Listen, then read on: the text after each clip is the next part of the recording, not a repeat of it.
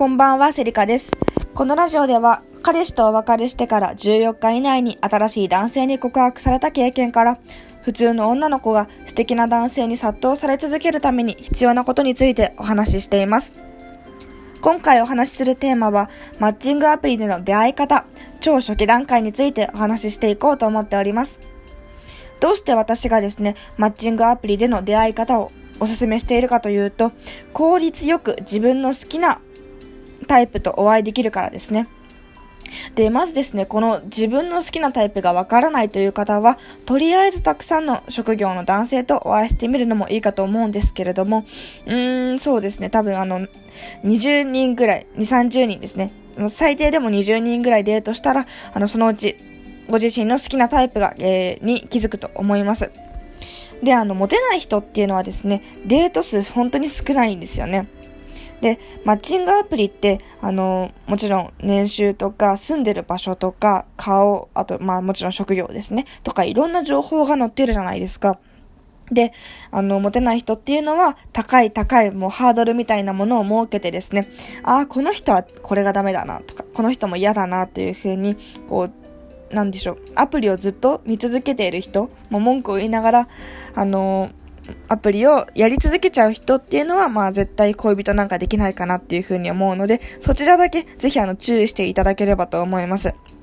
で、あの本当に重要なのが、とにかく会いに行くことですね。で、会ってから判断するっていうのが、まあ普通の女子でもモテる秘訣かなと思います。で、まあ普通の女子がモテるためにはですね、やっぱりそのデートの数を多くすること大事なんですよ。で、デートの数が多いから告白される確率が高くなるだけなので、ぜひこちらをですね、あのー心がけていただければと思うんですけれども、まあ、あの、2ヶ月ぐらい集中的にやればですね、あの、20人なんてほんとあっという間にあの、数としてはクリアできると思いますので、あの、とりあえずデートに行く、そして行ってから考えるっていうのをですね、ぜひ意識してお出かけしてみてください。でですね、あの、そしてあの、普通女子は、あの、1回目のデートだけでですね、あの、ああ、この人はないなって判断しちゃダメですからね。これも本当によくあるんですけれども、その、相手のことを理解して、で、そこを褒めることによって愛されたりとか、まあ男性に大切にされたりするんですよ。で、なのに、そのたった1回のデートで相手のことが全部理解できるなんてことはないわけですよね。うん。ですので、まあその大事なことなのでちゃんとお伝えしたいんですけれども、デートするならぜひあの母数は多くすることと、一人の人とあの3回は最低でもデートしていただけたら、そのその人のことがより深く理解できるのかなと思います。